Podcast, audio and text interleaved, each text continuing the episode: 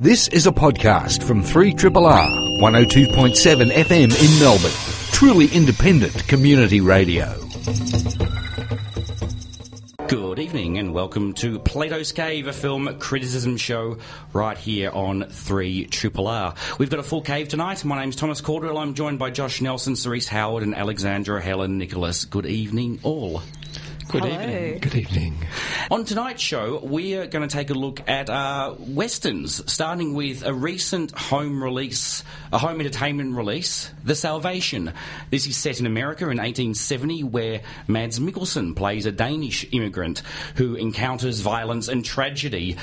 Staying around that same era, we'll then look at Slow West, where this time the immigrant is Scottish and played by Kodi Smit-McPhee, uh, a young man searching for the love of his life and accompanied by a mysterious outlaw played by Michael Fassbender. And then we're going to move forward two centuries, relocate to Spain, and slide over into the detective genre. We're going to finish the show discussing Marshland, a complex murder mystery set in an era of political instability in the south of Spain. Uh, a sort of time and setting that's not unlike the frontier setting of the classical Western, tying it nicely all together. But let's start with The Salvation. Yeehaw. Uh, so, The Salvation, as you mentioned, is a Danish Western. Uh, although it's filmed in Johannesburg, South Africa, as opposed to the Johannesburgs everywhere else in the world. Uh, and it's set in, in America. It's directed, from, uh, directed by Danish director Kristian Levring. And it revolves around two Danish brothers, John, played by Mads Mikkelsen, and Peter, both of whom are ex soldiers who fled defeat from a war at the end of 1864 and relocated to the frontier land of America. And the beginning of this film, they're awaiting the arrival of John's wife and child, from whom he's been separated for seven years. But the joyous reunion is short lived. He has to share a stagecoach with an unfortunate criminal who rapes and murders his child uh, and wife. Justice is swift. We have the character of John killing off the, the criminal. This all happens in the very early stages. I'm describing the entire plot of the film here. but unfortunately, and unbeknownst to, to John, the criminal is a brother of Delarue, played by Jeffrey Dean Morgan, a gang leader of sorts, and the husband to a woman named Princess, a mute played by Eva Green. Mute because she's uh, encountered or had a rather unfortunate encounter with the natives. And without going into too much detail, John and Peter are left in a rather precarious position vis a vis the very corrupt community run by a corrupt mayor, a corrupt preacher, and a corrupt sheriff who happens to be the same person. Look, I think there's two potentially fruitful ideas that are established at the beginning of this film. One is the idea of, given it's a Danish Western, the immigrant tale, and this idea of two brothers or, or two immigrants who've escaped war, two ex soldiers, and have relocated to a land that is contested territory, that is the frontiers land, that is scarred by violence, and are trying to kind of carve out, I guess, their own sort of niche or space. Um, and, and overcoming the wounds of the past, and then also bringing into that space the the wife and child to create the homestead, and and one of those I think is is innovative, potentially in- innovative. The other is I guess um, a stock trope of the West and reconciling the lone frontiersman type of masculinity with the uh, with the potential, the possibility of the family life. I mean, this is what we talked about with Mad Max just a couple of weeks ago when we were talking about the Western tropes. And so here we have Mad Mads, I guess you could say. Mad Mads. That's a great film title. Maybe this is, film should have been called Mad Mads: The Salvation. Um, my, my problem with, I guess, this this film, generally speaking, is that I think both of those ideas are effectively killed off the moment the wife and child are killed off in the opening minutes of the film, and it becomes a fairly bland, stock standard revenge narrative, which I could have been incredibly f- forgiving of if it had had a sense of drama and action. But I found this film really limp and, and really plodding and, and poorly scripted. And look, I, I also want to flag one thing that maybe it's, it's a bugbear of mine, it's, it's worth talking about, and that is I was really aware, because I'm quite a fan of westerns, but I was aware in this film the use of digital effects. I thought there's some really dinky, hokey CGI effects in here, and I think of all the classic Hollywood genres in that transition from film to digital, I think maybe the Western fares the worst because for me, my experience of the Western is so informed by the, the colour and the grain and the stock of that cinematic celluloid that here it it just feels cheap and, and nasty. Whereas I think you can get away with the, with cheap westerns in, in, film and still maintain the aesthetic of that. So, Mads Mikkelsen aside, who I think is born to, to play the western frontiersman protagonist, yeah, this film was I, I this film was a real struggle for me. Hmm. Mad, Mads is uh, he's always fascinating on screen. He's got this very severe beauty to him. He's here's a Danish Christopher Walken esque quality, amazing cheekbones. He was born to be in a western. I completely agree, but yeah, I, I also have some issues with the film. It, it, it does feel a bit flat. Um, the, the most dramatic thing that happens in it happens altogether too early. And uh, in fact, it doesn't even entirely really make a lot of sense. They're all on a stagecoach together. Where where is this newly released outlaw actually going? Because the stagecoach seemed to be bound for the middle of nowhere, where their homestead was, and I can't imagine any good reason for him and his cohort to be on it. Um, there's a few interesting things in it. Uh, Jonathan Pryce as a mayor slash undertaker, that's an unusual combination. And an undertaker on the take is, is a nice little slant. I haven't quite seen that before. As, as far, I, have racked my brains a little trying to think of whether I've seen an undertaker who was up to generally no good other than dealing generally with the dead, which I'd rather other people do as a rule anyway. But I generally don't cast aspersions on that profession most of the time. I'm glad you cleared that up. Yeah. Someone's got to do it. And uh, but and, and the, the, the funny thing there is one running joke throughout the film, which is the presence of oil, just just on the uh, the fringes of the city, and no one seems to have quite grasped that. That well, not quite no one, but generally no no one much seems to have quite grasped that that might come in handy at some point in the future. So look, I, there's some fun to be had in this film, and there's some quite lovely cinematography, though it doesn't seem uh, true to the genre. I know what you mean, Josh, missing that grain. Uh, but uh, yeah, I had a, a, nice time with this rather violent western. I quite enjoyed it as well, but the entire time I was desperately trying to look for the subtext because it felt like a film that was going to hit you with some amazing revelation and subtext. And I don't think films necessarily have to have subtext or meaning, but this felt like it was building to something, and it wasn't there. I mean, I think the references to oil is as close as it gets, and it's a pity that the most overt reference to oil is a big CGI'd shot. And I agree, Josh. The CGI was particularly bad in this film. It was just very distracting and overly colour graded as, as well and, and not done in a stylized way either. It was trying to look like you know the vast west of a Sergio Leone film, and it drew attention to its artificiality so much, which is a pity because the, there's a great tradition of Europeans making Western Absolutely. films.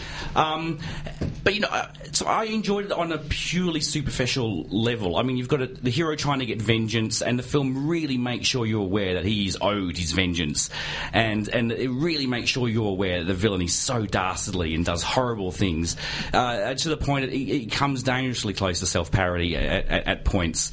Um, like I said, I enjoyed it, but there, there is, yeah, I can't recall a time I've seen a film in recent times that, that so desperately screamed out for some kind of subtext or substance to justify what we were watching. I think this film, if you like Mads Mikkelsen, you're going to love this film full stop. I think it's virtually impossible to not enjoy the enjoyment that he's having on screen in this role. Like, I think we're all in agreement. He was born to play this kind of character. Yeah, he's, I mean, and he's great. I'll, he's I'll fantastic. Yeah. But I'm going to do something that film critics aren't really renowned for doing. I'm going to give a shout out to Eva Green. Um, which is not Josh. I believe that you might be with me on this. Yeah, I'll let you take the lead on this one. Um, I think she was really remarkable in this film. I think that she she had a presence that that really, and I'm, it sounds like I'm perhaps overcooking it, but at times she really struck me as almost like a hybrid of um, a young Charlotte Rampling and Claudia Cardinale. I thought that she was just incredible in this film, and I think that she was as well suited to a western as Mads Mikkelsen was. Mm. That being said, I think that while she's one of the film's strongest points, I think she's grossly underutilized. Um, and the film almost really goes out of its way to deny her not just her agency, but any kind of story of her own um, that doesn't fit into the male story, um, which I found hugely problematic, um, in particular relation to the issue of muteness. Now, her muteness alone flags a really deliberate link to uh, rape revenge films and that kind of trope and tradition. Um, and this is a, an interest of mine, so I'm going to indulge in this for a moment. Now, the muteness in westerns is not new. Um, I think Sergio Corbucci's The Great Silence from 1968 is probably the most immediately Uh, for me, at least, it was the first film that came to mind. But certainly in rape narratives, we go back to at least Johnny Belinda from 1948, which um, is a rape film, a rape narrative that borrowed the figure of the mute female victim hero from The Spiral Staircase from 1945. But of course, we have films like They Call Her One Eye or Thriller: A Cruel Picture, um, Ms. 45, Savaged, uh, film from last year, a rape revenge film, even Savage Streets, the lesser known Linda Blair film. These all involve muteness. Um, It's all pre, it's pre-cinema too. This theme. Yeah, I mean, absolutely. It's, Titus Andronicus. It's a major. Absolutely, theme. it's Yeah. a really. I mean, there's a really strong history. So I think by Salvation putting this this muteness, this mute aspect to the Eva Green character was really significant. And rape revenge westerns are really common as well. Um, Hannie Caulder, Handgun, uh, Lina Wertmüller's Belle Starr Story, even Al Adamson's Jesse's Girl. Not necessarily progressive. I don't think if you introduce this aspect to a western, you're necessarily doing something subversive or radical. Um, but at least they're doing something with it, and that's what I found so frustrating with this film is that they gave her very consciously all of these film history connections and then really didn't go anywhere with them and almost denied them being important. Um, and I found that really frustrating and, and really difficult, actually, just as a viewer. Um, I. I have a, I think I have a growing bugbear with the phrase revisionist Western. I think that people just say it now to mean post-classical Western, um, that they're all automatically the same thing. I don't know whether I'd be comfortable calling this technically a revisionist Western because it's, I mean, there's a hell of a big gap between the Salvation and Clint East- Eastwood turning up to a town painted red that's called Hell. But we're, we're talking about really different kinds of Westerns here. Yeah, I think it's a really important point to make. I just want to quickly say just, just what you said about some of the other characters in the film. I would see a sequel to this film if it came out based on what characters survived, because I think this film actually sets up some characters in to go on and be, be the stars of a really interesting film. Yeah, and even even with that, the uh, how do I say this without giving away the characters that survive? the, the, Mads Mikkelsen makes a, a, a quote at the end of the film regarding the Eva Green character, which suggests that her object status may persist, and I found that really troubling in light of the fact that she's treated almost like a, a mute mannequin sex bot for most of this film. And in fact, she's not just raped, or there's not the insinuation of rape on one occasion, but multiple instances.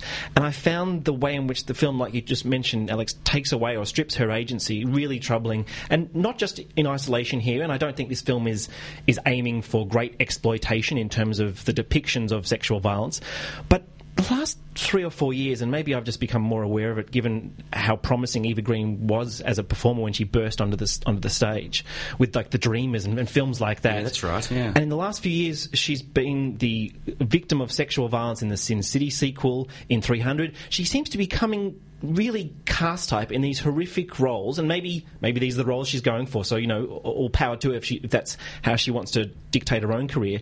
But I, I find it troubling on a number of levels, given the skill that she is as a performer and the way in which that sexual violence is being treated in her in, in recent performances or in recent representation. Did you say she was in The Dreamers? Hmm. Yeah, okay. That was her big debut, Yeah, I'd long forgotten that. I, Yeah, underrated film. Because I was trying Yeah. to place her. I haven't actually seen these blockbusters she's been in recently. And, And, and Bond girl, she was actually the Bond girl in the same film in which Mads Mikkelsen was the Bond villain, and we have Jonathan Pryce, who was also a Bond villain. This is like Bond villains gather in the West in a Danish western. yeah, a That would have been a, a further long-winded title as opposed to Ma- Mad Mads, but you know. Actually, it's weird saying this, but this isn't the first Danish Western we've covered, is it? What was the film with Bradley Cooper and um, uh, Selma? Jennifer? Was it, was it, it wasn't called Oh, Selma. no, it wasn't Selma. Was it Selma? What was it? Selena. Dude, I don't, I don't think that Selena. was. It was, a, it was a Danish director, was it not? Um, and that was all shot in the Czech Republic, claiming to be Colorado, which will bring us to our next film soon enough as well. But that was was that not a Danish director? This does sound familiar, but I don't think I was on that show. No, you, you Yeah. weren't you? Did we? No.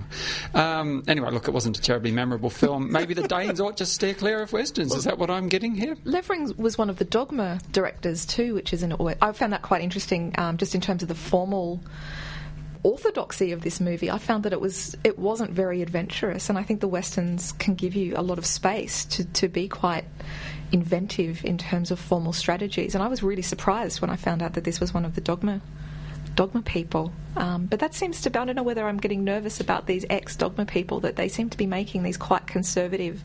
Um, we talked the other week about Lonnie Scherfig, who did the Riot Club as well. She's an ex dogma I think we'll be talking perhaps about Winterberg, Thomas Oh, Winterberg. Serena. Serena, not Sorry. Selena. Serena. yeah. Sorry, yeah. Yeah, like, like, like yes. yeah, you were there. Don't mind me, I'm just filling the air.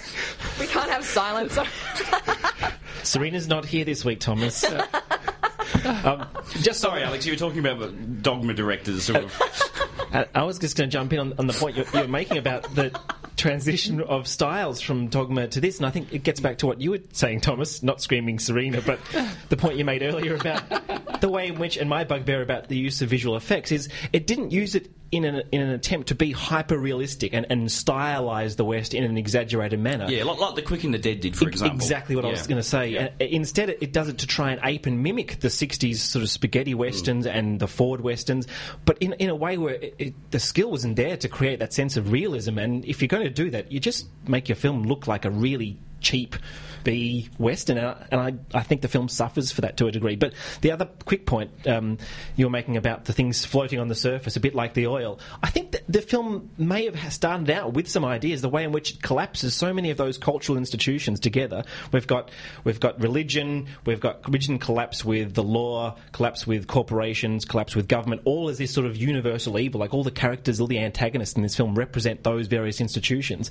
But it doesn't. It's almost as if uh, Levring doesn't quite know how to position them in such a way as to mount a cultural critique of those. Yeah. Look, I've not got much to add. Uh, everything about this is actually, yeah, just pretty, yeah. Even even the train coming to town, the, everything uh, it's straight out of old textbook, uh, Western scripting 101 type tomes. It's all, all, yeah, underwhelming.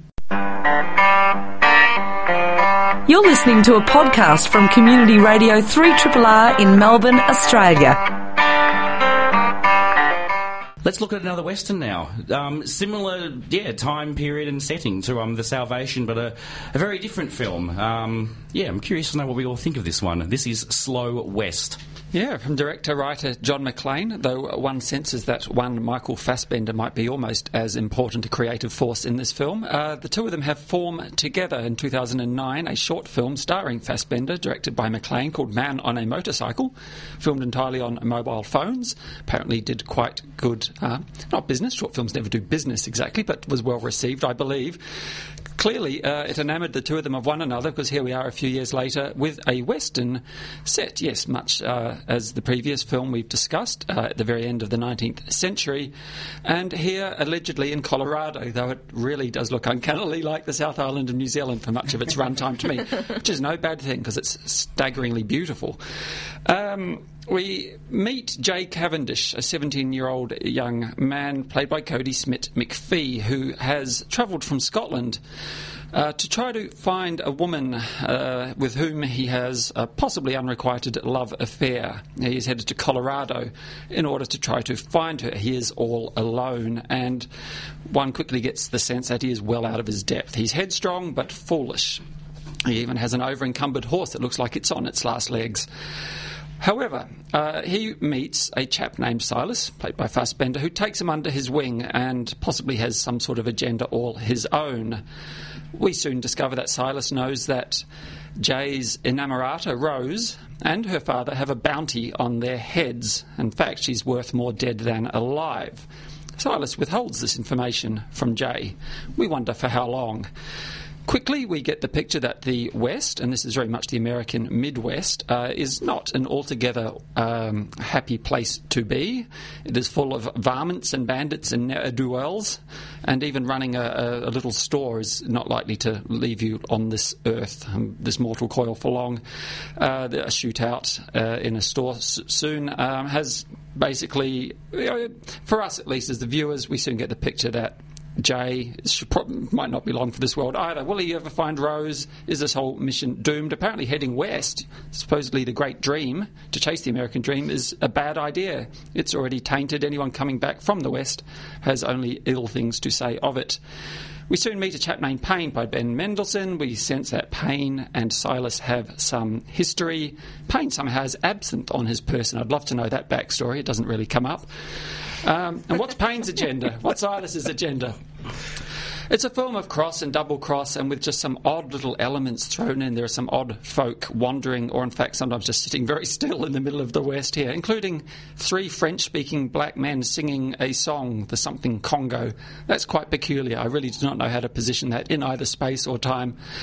Um, and uh, very true to the New Zealand setting where this was all shot, there is incredible light and an absolutely mind boggling night sky. Uh, Twizel in the Canterbury region of New Zealand is famous for its astrotourism, in fact. I've never seen a Western where so much focus has been on quite such a startlingly beautiful night sky.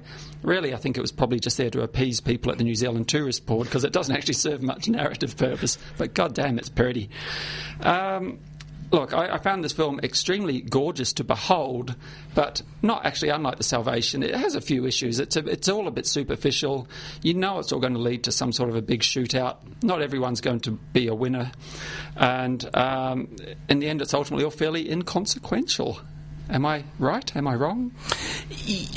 Yeah, I I had trouble wrapping my head around this film a little bit. At times, it felt like I was watching a theatrical production, and I think it's very deliberately highly stylized and constructed. And there is talk in the film among the characters about the mythology that's being formed as we speak. There's a really fascinating encounter with uh, with with Werner. This um, oh, what is he? He's sort of a, a, a writer, a sort of uh, ethnographer. An ethnographer. Ethnographer, yeah. yeah. He says that you know th- these myths are being created already, and so you have all these people in the film.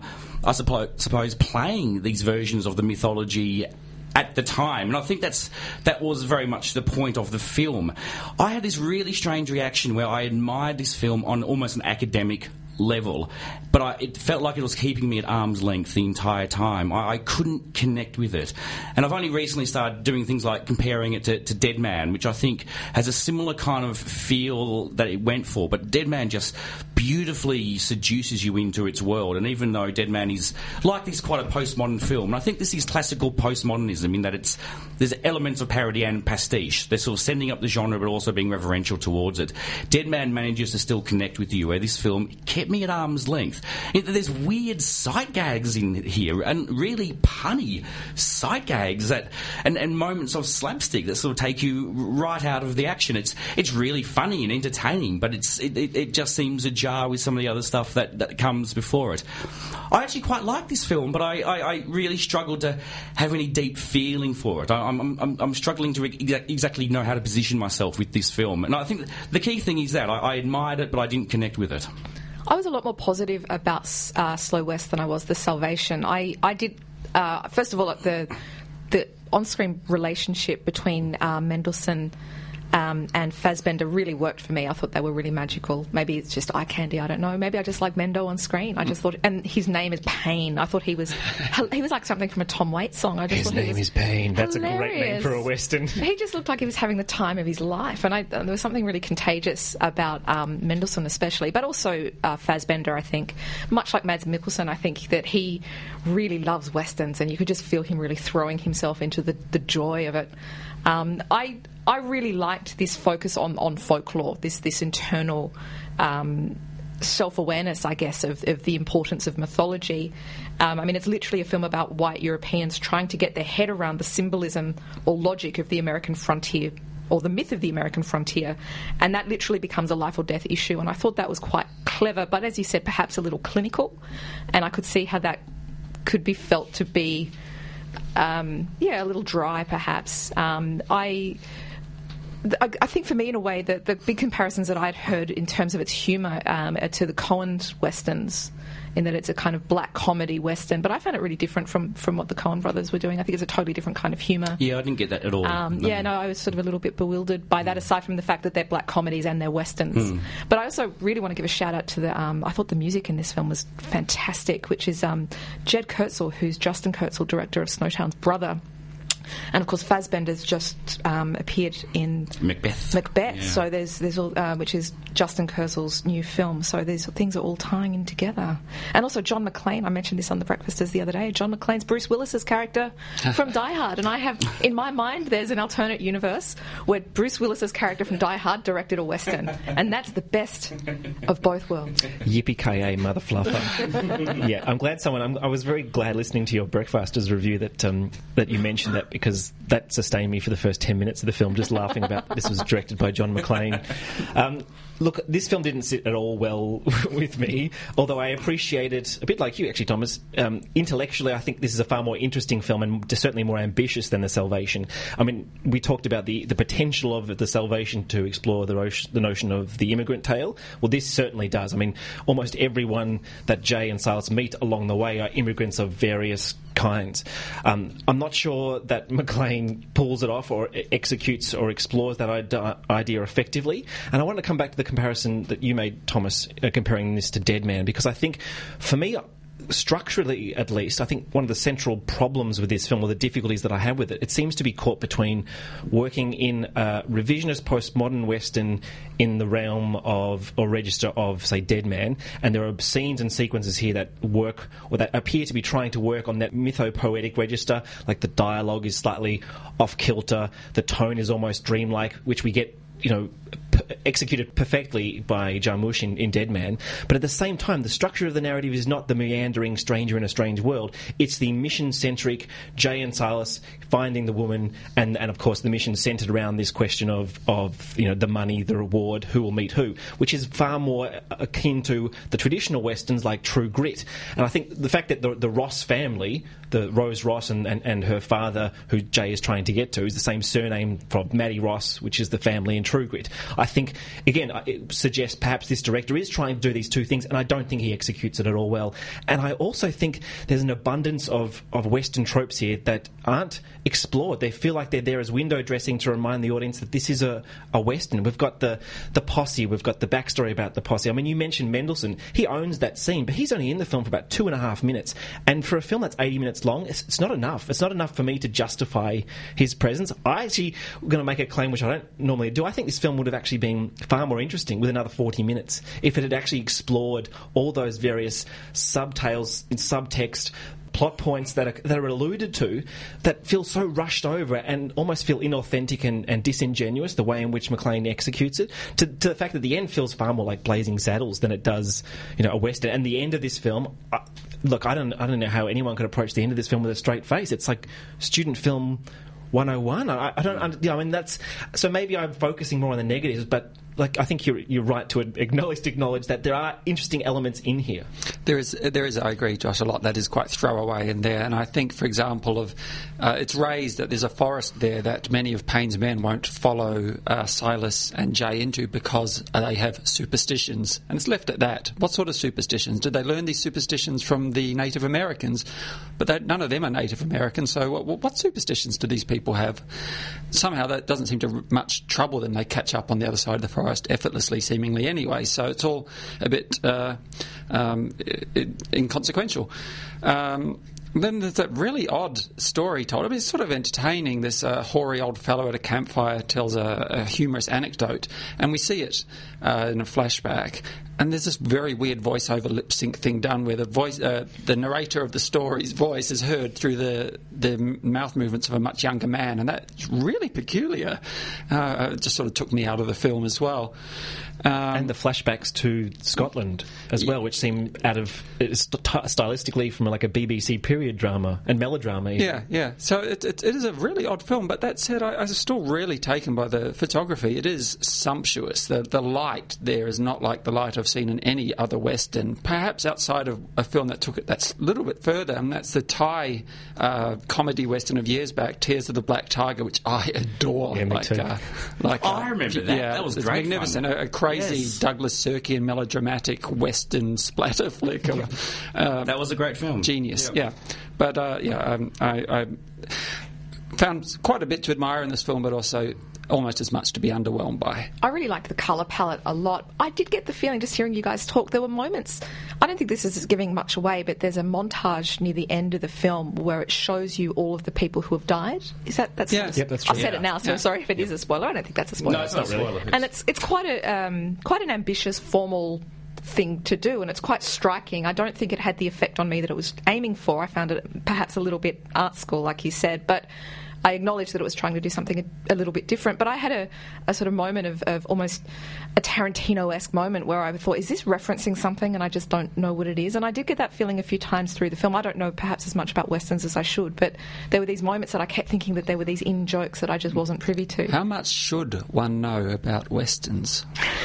well, I think it, you, you can make the argument it's the definitive American genre. Mm-hmm. And why aren't any Americans making them? Or, or, or in America. Well, and, and this is a curious thing, yeah.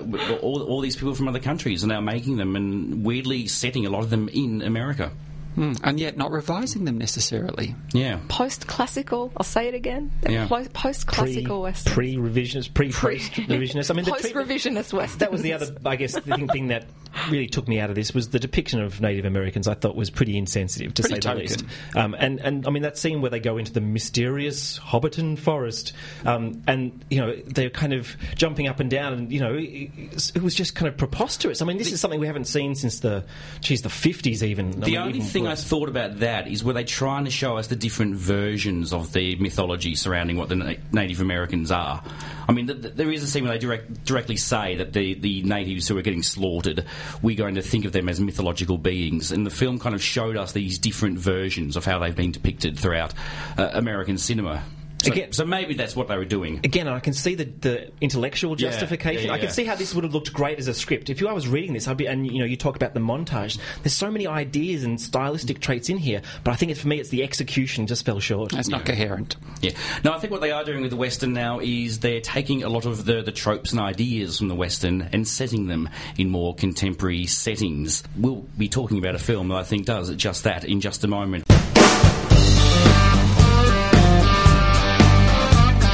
Triple R, not for everyone, for anyone.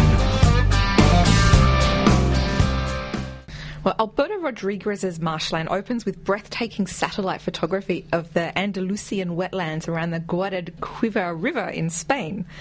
The cinematography is so breathtaking that honestly, on its like for, for these opening sequences alone, it's worth seeing this in a cinema. They're absolutely breathtaking, really, really beautiful. But they're also thematically important. They emphasize the idea of distance and of looking at something from afar and seeing it in a new way. And that's really, really central to what's going on in this film. Not just in terms to um, the active investigation that on surface governs this film. It's generically, I guess, a pretty straightforward police procedural in many senses. But more importantly, in regards to um, what is, I think, the factor that grants this film its real punch, its politics. Now, Marshland um, is set in 1980 and it follows two cops a la True Detective as they investigate the murder of two teenage girls and link it to another, um, another couple of disappearances in the area. But this is much more than a straightforward whodunit. Um, the year is super important, um, and it does more than allow a bit of period-based mise en scène in the film, which is actually quite terrific in its own right. Now, this was only five years after the death of Spanish dictator um, Generalissimo Franco. So we see, even in the first five minutes of the film, the young cop, or the younger of the two cops, Pedro, played by Raul Arevalo, who is incredible. He's kind of like the actor that I always wanted Vincent Gallo to be. He's, Oh, he's good just, call. Yeah, he's just fantastic. fantastic in this film. He's, he's, there's a genre of guy that I define as guys Madonna would have been into in the 80, in the 90s, Oh. and Raul Arevalo is one of these guys. Magnificent moustache. Along with the singer from Gogol Bordello. Absolutely. They did work together, whatever That's- his name was. I That's a. This is a genre of dude. This is officially a tangent, isn't it? All right, back we go. Serena! Sorry.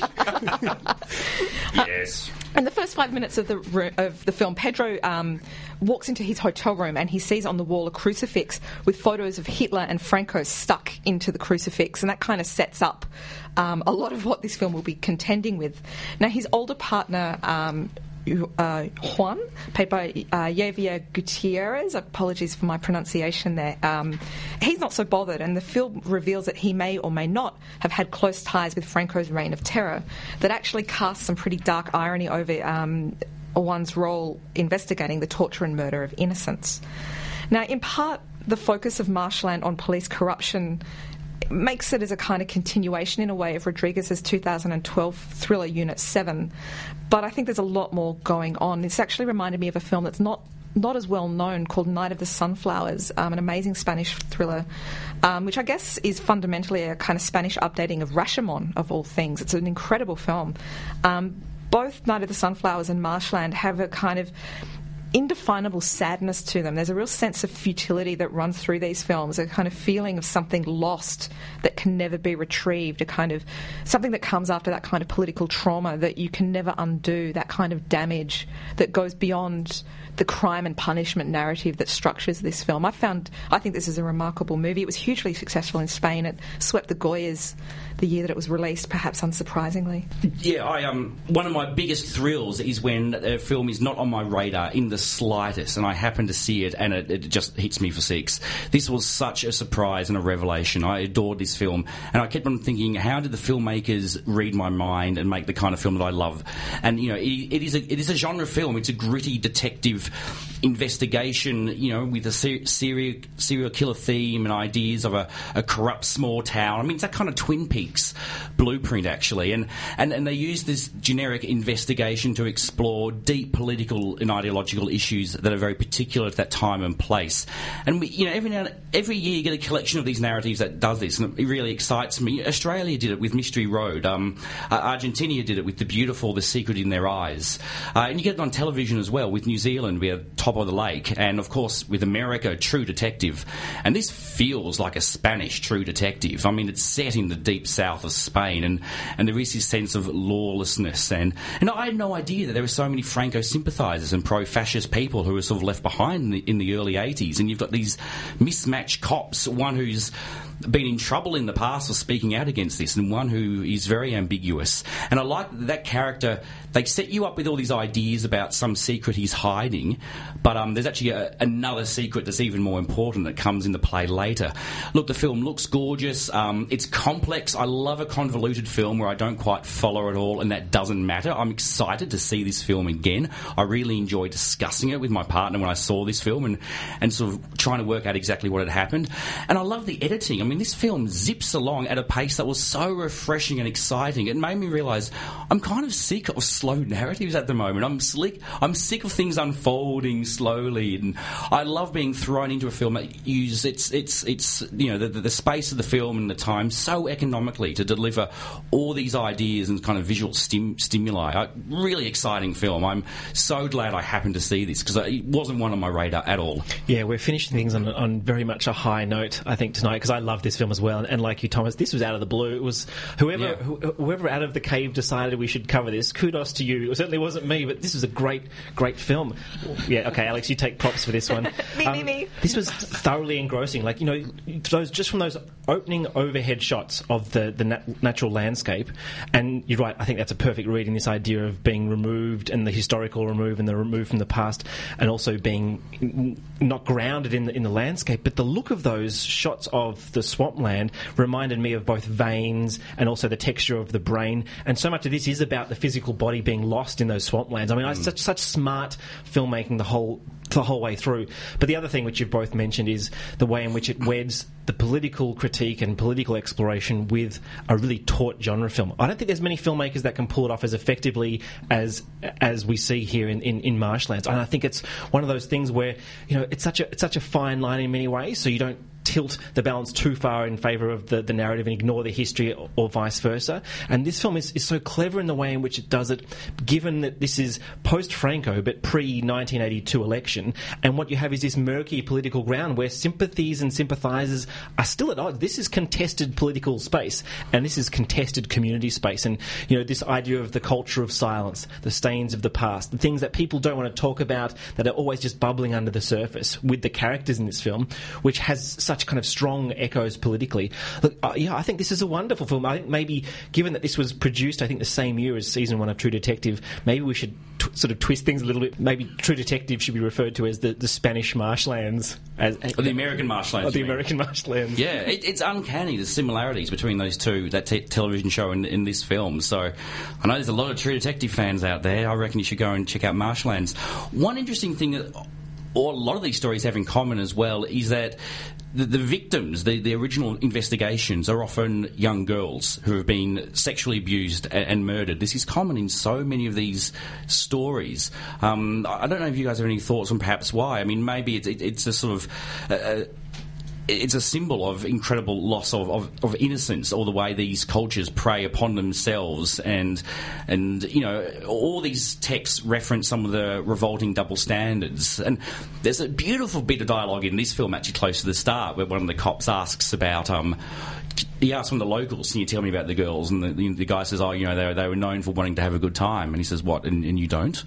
You know, the, the, way this film kind of addresses the way that these girls became sort of you know that they were so preyed upon by the town in, in many many ways and you know there's almost two sets of villains in this film as well I, I watched the film and two or three days later I mean it's what I mean by it being an ambivalent whodunit in that mm. I don't think it's actually I think that structures the film but I forgot who did it mm. I actually because I don't think the film's really that that's not where the punch of this film comes. There's so much more going on. The whole community is culpable, is the idea. absolutely. And I yeah. think this focus on, on the status of the victims is absolutely essential, and it, it links, I think, quite explicitly to your earlier ref- reference to Twin Peaks, mm. in and certainly a lot of these other narratives. But in Twin Peaks and Marshland, it's it's young women who are defined and punished for their desperation to escape.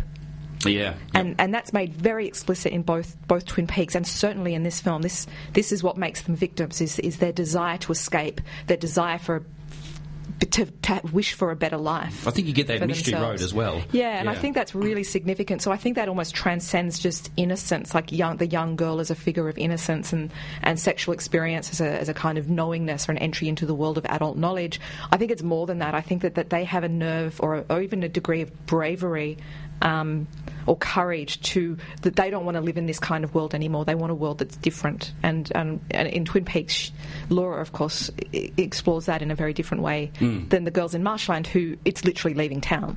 Like they're, they're trying to skip town. And that takes on a really strong religious connotation in the context of 1980s Spain as well, with you know the, the, influence of Catholicism. Like you mentioned, the cross is the, the first mega symbol that we see at the the beginning of the film, and the fact that it is sexual violence and these women have been tortured sexually as well, I think is a, is an important point in the context of the back, back to the political aspects and, and the resonance of of the past as well, not just as a. I don't think. I mean, this is one of the, the things that's been uh, a critical talking point recently is the use of rape or sexual violence as a plot point, mm. and does it deserve to be there? Should it be on screen? Does it have a place?